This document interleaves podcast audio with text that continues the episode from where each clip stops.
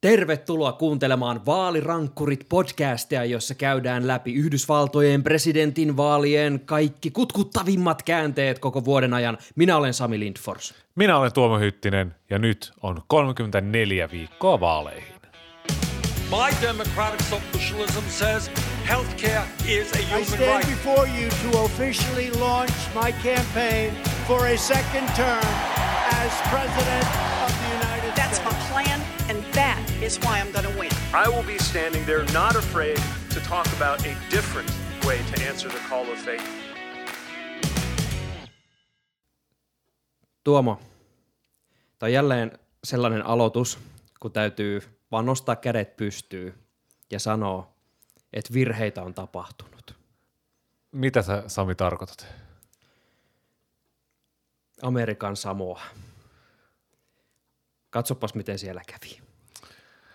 Aivan tämä kansallinen, kansainvälinen häpeä pilkkumme mielipidemittaukset siis ennustivat sinne, että Joe Biden ja Bernie Sanders jakavat tämän pienen maapläntin tuolla Tyynellä valtamerellä. Mutta loppujen lopuksi kävikin sitten niin, että miljardööri Michael Bloomberg voitti ne esivaalit aivan ylivoimaisesti, sai viisi kuudesosaa kaikista delegaateista, eli viisi, ja tämän yhden jäljelle jääneen sai Havaijien kongressiedustaja Tulsi Gabbard. Eli voimme taas todeta vanhan viisauden, mikä etenkin Twitterissä kiertää, että gallupeihin ei voi luottaa. Ne petti meidät taas. Kiitos tästäkin Amerikan Samoa. Mutta mun täytyy ehkä ensin kysy, kysy, tai esittää kysymys tuon saaren asukkaille, kun mä katoin noita tuloksia. Mitä? Mit, miten ne voi äänestää noin sankoin joukoin Michael Bloombergia ja Tulsi Gabbardia, joka on vielä skaboissa mukana. Oh, palataan siihen kuitenkin myöhemmin, eli supertiistain tuloksista puhutaan äh, tässä heti jakson kärkeen, koska voisi sanoa, että mitä tuossa nyt on seurannut jälkipyykkiä, niin äh, tästä sanoisinko, että äh, supertiistai on lähestulkoon uusi Iowa, koska nyt tuntuu, että me saadaan sitä sähinää ja säpinää, mitä tavallaan sieltä ensimmäisestä esivaalista Iowassa ikään kuin odotettiin ja ei oikein tullut, mutta nyt on skaba päällä. Kyllä, ja siis Joe Biden, Joe Mentum, on, se on tosiasia. Äh, Kerrataan nopeasti tulokset. Äh, Joe Biden voitti Alabama, Arkansas, Massachusetts, Minnesota, Pohjois-Carolina, Oklahoma, Tennessee, Texas, Virginia ja tällä nauhoitushetkellä näyttää, että myös Maine olisi menossa Joe Bidenille. Bernie Sandersille Colorado, Utah, Vermont ja California menossa Sandersille. Uh, viikko sitten uh, katsottiin näitä samoja lukemia ja silloin oli vähän 50-50. Bidenille seitsemän, Sandersille seitsemän. Nyt tämä oli aivan ylivoimainen voitto, ainakin näin niin kuin äänien osalta, delegaattien osalta tällä hetkellä 380 Bidenille ja Sandersille 328 supertiistaina. Tämä oli aika mielenkiintoista äh, katsoa Nate Silverin, eli tämän 538-sivuston äh, perustajan twiittejä ja kommentteja sitten, kun siellä 538in sivuilla kanssa seurattiin näitä tulosten, las, tuloslaskentaa suorana, niin Nate Silver vaan kertoo jotenkin lyhyesti ja ytimekkäästi, että Uh, juuri niin kuin tammikuussa ennustimme, eihän kukaan muista näin, mitä me viime kuussa tehtiin. Eli tässä tavallaan tuli, tultiin uh, tavallaan takaisin siihen, mistä jo, jotakuinkin lähdettiin. Tuossa helmikuussa tuli se semmoinen tietynlainen Sandersin, miksikä sä Tuomo joskus sitä kutsuit, Burnomium, tai sä sille Bernie virittelit- Monium oli tämä. Sä virittelit niinku tällaista ja se oli siellä tulossa. Ja sit niinku oli äh, tosi paljon tota, tämmöisiä niinku indikaattoreita et, ja kyllähän siis Sanders myös siis oikeasti menestyi supertiistaina tosi hyvin, mutta palattiin kuitenkin siihen lähtökohtaan, että äh, Biden kykenee jollain tavalla saamaan ne tämmöiset keskitien demokraattiäänestäjät liikenteeseen. Kyllä, ja tässä oli tämä, mitä oikeastaan kolmen päivän aikana tapahtui. Lauantaina Etelä-Carolina esivaalit, sieltä Bidenille aivan ylivoimainen voitto. sunnuntai-ilta Suomen aikaa Pete Buttigieg ilmoittaa, että hän jättäytyy kisasta pois, ilmoittaa maanantai-aamulla, että hän tukee Joe Bidenia. Maanantai-ilta Amy Klobuchar ilmoittaa, hän jäädyttää kampanjansa, tukee Joe Bidenia. Ää, Sieltä kaikki keskitien nimekkäät demokraatit ryhmitty Bidenin taakse hämmästyttävän nopeasti, kun miettii, miten sekainen ja kaosmainen tämä koko esivaali on ollut sieltä. Kolmatta kymmentä ehdokasta oli vielä joskus heinäkuussa tuolle kisaan menossa. Ja sitten yhtäkkiä löytyi järkevyys, löytyi nöyryys ja lähdettiin katsomaan, että ei ole enää mitään jakoa. Ja ryhmityttiin Bidenin taakse, mikä oli ainut järkevä temppu. Ja paljosta on kiittäminen kyllä Joe Bidenilla, Amy Klobucharia, Pete Buttigiegia ja Biden voitti Texasinkin, niin myös Beto O'Rourke. Man, I was born to be in it, Beto. Pitkästä aikaa taas otsikoissa. Kyllä, ja siis just kun vielä viime viikolla puhuttiin siitä, että äh, pärjääkö se Biden nyt oikeasti sellaisella vähän kädenlämpöisen tuntusella poli- politikoinnilla, niin nytten äh, keksittiin keino, että laitetaan se kuppi sinne mikroon, lämmitetään uudestaan, ja nyt meillä on jälleen semmoinen kuuma kuppi vanhaa kunnon Joota tarjolla. Tässä Bidenin voitossa on kaiken kaikkiaan aivan jäätäviä yksityiskohtia. Muun muassa Minnesotassa, jonka Biden voitti, hänellä ei ollut lainkaan kampanjaväkeä siellä paikalla maassa. Normaalistihan vaalit voitetaan sillä, että siellä ollaan jossain Minnesotan kylmällä paikallisella Alepalla tarjoilemassa sitä, mitä hemmetin nakkikeittoa siellä nyt tarjolla ja puhutaan äänestäjien ympäri ja jaetaan flyereita missä tahansa ihan samalla kuin Suomessakin, että ei se ole hauskaa, mutta nolla ihmistä duunissa siellä, voitto tuli. Silleen jännittävää, että ajatellen, että tämä on Amy Klobucharinkin turfia, eli luulisi, että sieltä olisi tullut niin isompikin potti, mutta kun ei tullut, tämä on sinänsä ihan looginen sitten, että no mennään sinne Bidenin taakse ja ollaan sille edelleen, että joo, me minnesotalaiset kyllä tiedetään, mihin, tätä, mihin suuntaan tästä kannattaa lähteä. Joo, ja sitten Virginiassa Bidenilla yksi kenttätoimisto. Se on kuitenkin aika hemmetin iso osavaltio niin kuin kuitenkin, ja sieltä ihan samanlainen niin kuin ylivoimainen voitto tuli. Uh, paljon on kuunnellut nyt, paljon on lukenut ja katsonut sitä, että miksi Biden voitti. Ja oven suu kyselyjen tuloksista näkyy se, että Biden voitti ylivoimaisesti sellaiset äänestäjät, jotka viime hetkellä päättivät, että ketä ehdokasta he oikein äänestää. Ennakkoäänissä Sanders oli aika ylivoimainen. En tiedä, ylivoimainen on ehkä väärä sana, mutta Sandersin se suuri osa kannatuksesta tuli ennakkoäänistä muun muassa Kaliforniassa. Viisi minuuttia sen jälkeen, kun äänipaikat oli mennyt kiinni, ennakkoäänet tuli julki, niin uutistoimisto AP ilmoitti, että Sanders muuten vie Kalifornia. Että Nyt on vaan kyse siitä, että kuinka paljon, että se oli niin ylivoimainen.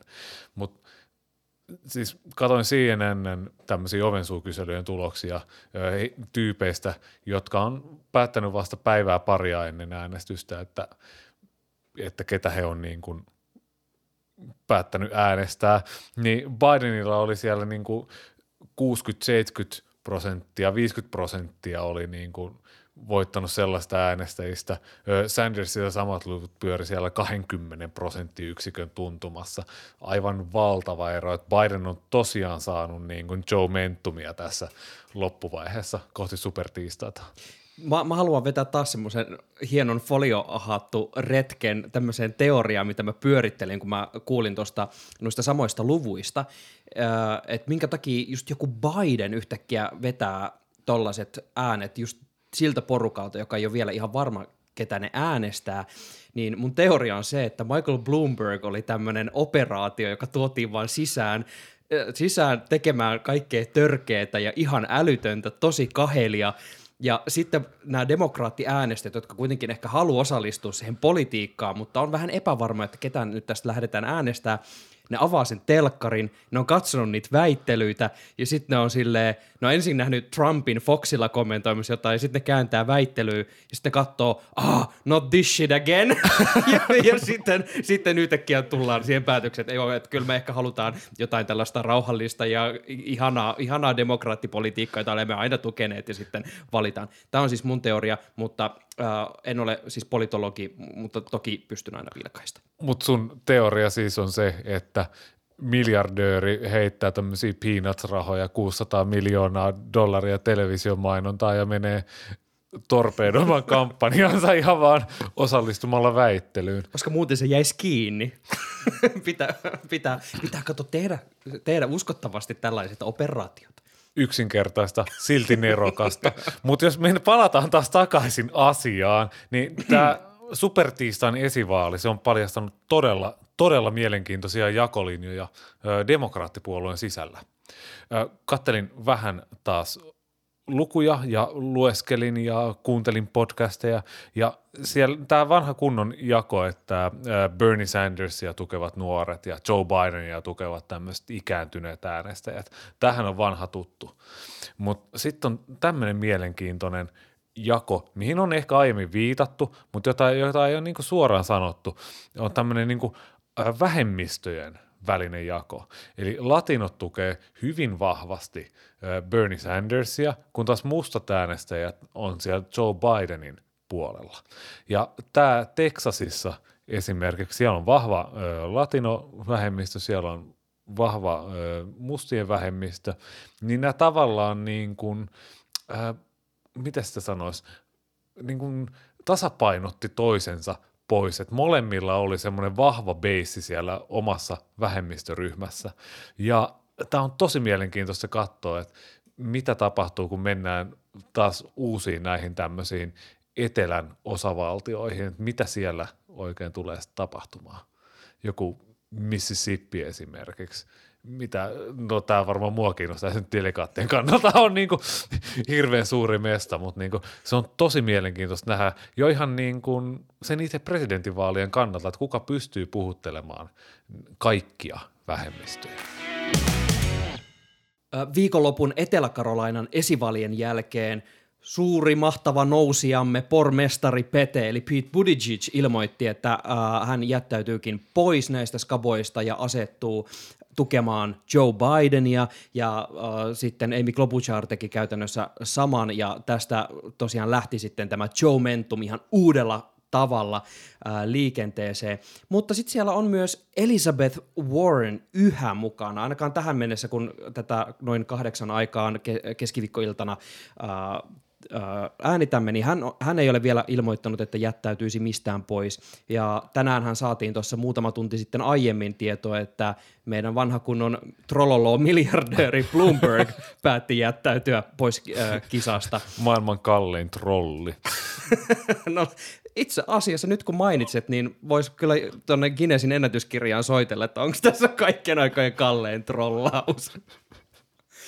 Mutta äh, se, semmoinen oli mielenkiintoinen tässä – äh, jättäytymisessä äh, pois, että äh, mäkin aluksi luulin, että kun tässä uutisoitiin, että äh, Buttigieg ja Klobuchar niin keskeyttäisi kampanjansa ja asettuu tukemaan Bidenia, että he niin kuin, ihan silleen kokonaan nyt vetää korttiinsa pois näistä skaboista, niin tämähän ei ole siis asian laita, vaan he ovat ikään kuin jäädyttäneet kampanjansa, eli he tavallaan ovat vielä mukana, eli esimerkiksi jos tämä tilanne ei muuttuisi sinne kesäkuuhun mennessä, niin he tavallaan olisivat vielä siellä ehdolla, vaikka tullaan tilanteeseen, jossa superdelegaatit rupeekin sitten äh, vähän möhistelemään ja paukuttelemaan henkseleitä valitsemaan. Yhtäkkiä heitä voiskin äänestää. Mistä tämä Tuomo kertoo? Tämä on vaan ihan tällaista perusvaalitaktikointia, että periaatteessahan hirveän moni ehdokas ei ole lopettanut kampanjansa. Esimerkiksi Kamala Harris, kun hän – jättäytyi pois, niin hänkin jäädytti kampanjansa. Tässä oli semmoinen pieni muutaman päivän semmoinen Twitter-huhumylläkkä tässä talvella, että Kamala Harris voisi ehkä sittenkin tulla takaisin näihin skaboihin ja luojan kiitos se ei toteutunut. Cory Bookerinkin kampanja on virallisesti vasta jäädytetty, muistaakseni samoin Julian Castron. Eli tämä on tavallaan ihan normaali tapa toimia ja mä luulen, että tässä on myös se peliliike, mistä puhuit. Eli kun äh, Amy Klobucharilla ja Pete Buttigiegillä on jo näitä superdelegaatteja.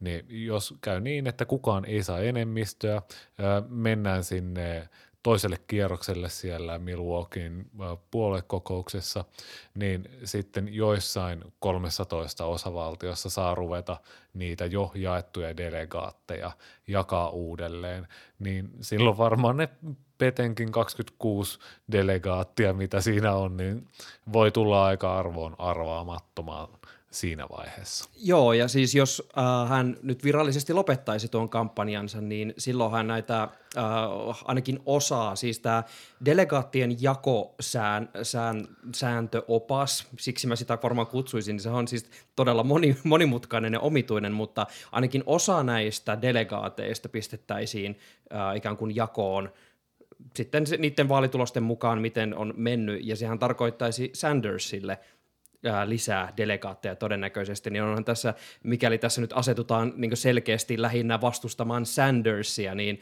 ää, tietynlainen peliliike, että ei ainakaan nyt heti tyrkkää sinne lisää, lisää pontta sinne Sandersin kassiin, koska mitä jos onkin vaikka ihan muutamasta delegaatista kiinni, sehän vasta olisi sitten jännittävää, jos ne olisikin juuri ne Pete Buttigiegin voittamat, voittamat delegaatit. Tai Amerikan neitsyt saaret 6. kesäkuuta, sielläkin muutama delegaatti on jaossa, että Ai saattaa vitsi. olla tärkeitä. Mä tunnen jo sen kesän läm, lämmön tässä tota, läsnä, Kat- odotellaan niitä tuloksia, mutta tosiaan nyt kun uh, Biden sai näin tavallaan isoja tunnustuksia kilpakumppaneilta, niin mitä tämä tarkoittaa Sandersille?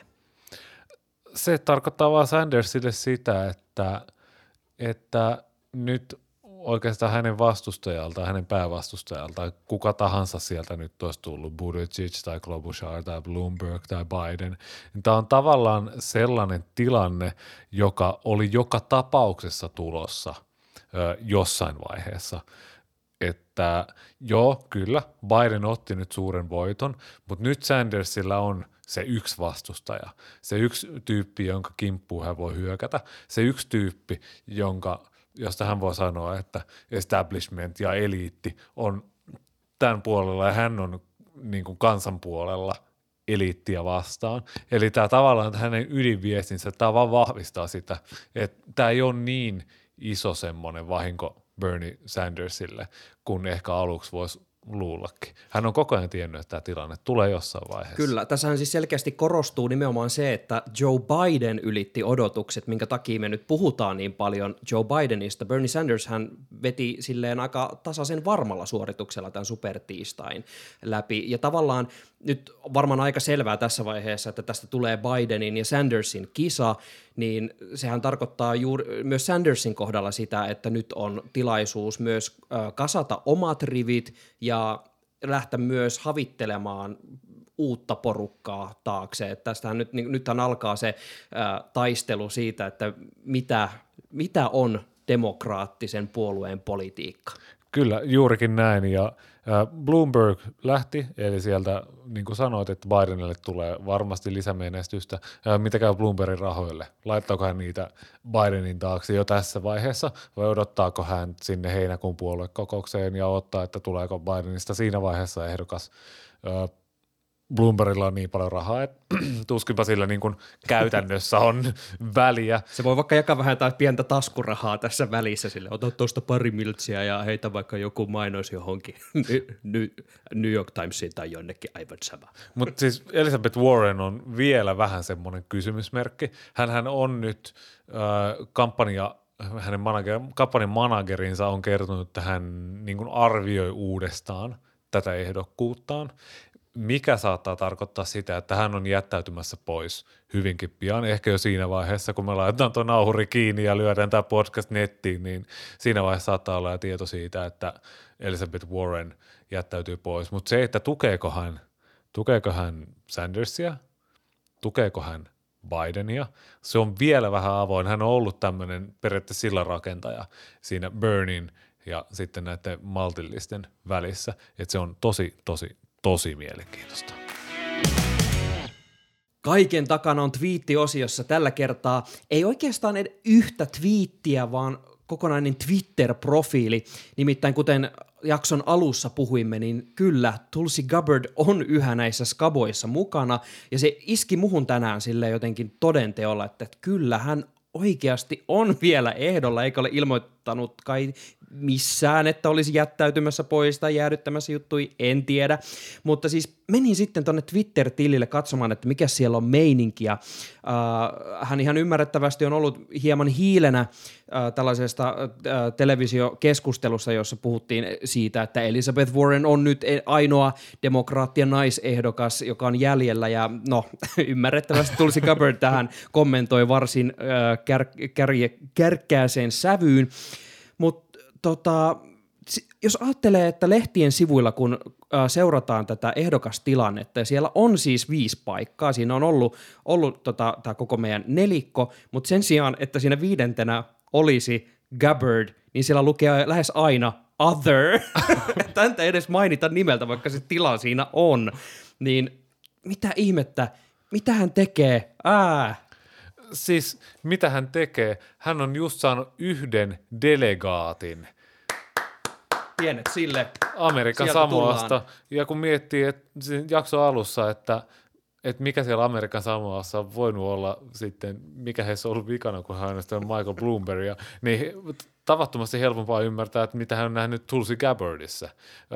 Tulsihan on muistaakseni ensimmäinen hindu-edustaja Yhdysvaltain kongressissa, vähemmistö-edustaja Havaijilta, ö, vasemmistolainen, ja miksi ei äänestäisi? Ja huom, hän, on, hän on myös Twitter-profiilinsa mukaan myös vaimo, sisko, surffaa ja ystävä, mutta ennen kaikkea veteraani. Kyllä, musta tuntuu, että Amerikan Samoalla on tuo surffaaja ehkä vetänyt kuitenkin enemmän. Mutta siis tota, tässä vaiheessa hänellä ei ole oikeastaan mitään muuta kuin voitettavaa. Hän ehkä pääsee tuonne Arizonaan 15. maaliskuuta. Siellä on raju vaaliväittely luvassa. Bidenin ja Bernin kaksintaistelu mukana. Ehkä myös Elizabeth Warren ja Tulsi.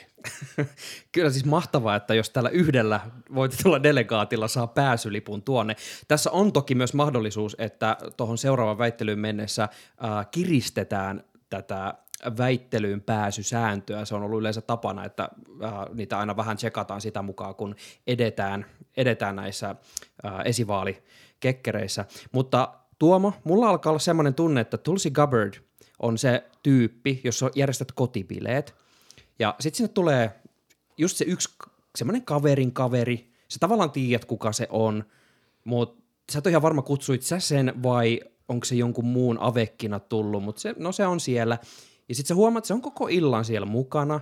Ja sitten jossain vaiheessa, kun väki alkaa poistua juhlista, niin sä näet, että siellä se edelleen on siellä juhlissa, se kököttää vähän siellä omissa oloissaan ää, nurkassa olohuoneessa, ja lopulta kun olisi aika laittaa nukkumaan, niin sä huomaat, että ahaa, että se on muuten edelleen täällä, ja että missä vaiheessa on kohteliasta pyytää häntä poistumaan. Niin musta tuntuu, että Tulsi Gabbard on nyt se henkilö näissä kekkereissä. Siis mieti, että me ollaan tätäkin jaksoa pidetty joku, vedetty joku 20 minuuttia, ja me ei olla vieläkään kysytty sitä yhtä tärkeää kysymystä, että aikaako Tulsi Gabbard A pysyä mukana kisassa, B, jos hän jättäytyy pois, niin kenen taakse nämä, mm, katson, mm, 1,3 prosenttia äänestäjistä. Se saattaa olla todellinen kuninkaan tekijä tässä vaiheessa, että jos hän päättää jotakuta suosia. Kiitos, että kuuntelit jälleen yhden jakson Vaalirankkurit podcastia. Meidäthän löydät tosiaan Spotifysta, Apple Podcastsista ja Google Podcastsista ja melkeinpä kaikista semmoisista tunnetuista ja varteen otettavista podcast-palveluista, eli laita lempisysteemistä tilaus päälle ja äh, saa aina ilmoitus, kun uusi jakso tulee. Viikoittain, näitä pyrimme tekemään. Ja meillähän on totta kai myös anchor.fm kautta vaalirankkurit, äh, sivu, jonka kautta voi kuunnella ihan tälleen vaikka koneella ollessa, ja sieltä voi myös laittaa meille ääniviestejä, jos haluaa laittaa oman analyysin tai muita järkeviä, hienoja havaintoja, ja oot ihan, ihan ok, että se saattaa soida tässä podcastissa, niin laita ihmeessä näkemyksiä tulemaan. Se olisi tosi kivaa. Jos pidit, tai vaikka et pitänytkään, niin kerro meistä kavereille. Kaikesta huolimatta. Ja somessa, ja jaa hyvää sanomaa eteenpäin. Uh, mä oon ollut kohta 16 tuntia hereillä, ja mä en oikeastaan tiedä vielä, mitä ensi viikolla tapahtuu, mutta vaalirankkurit joka tapauksessa palaa uusin ja mielenkiintoisin ja rankkurein aihe.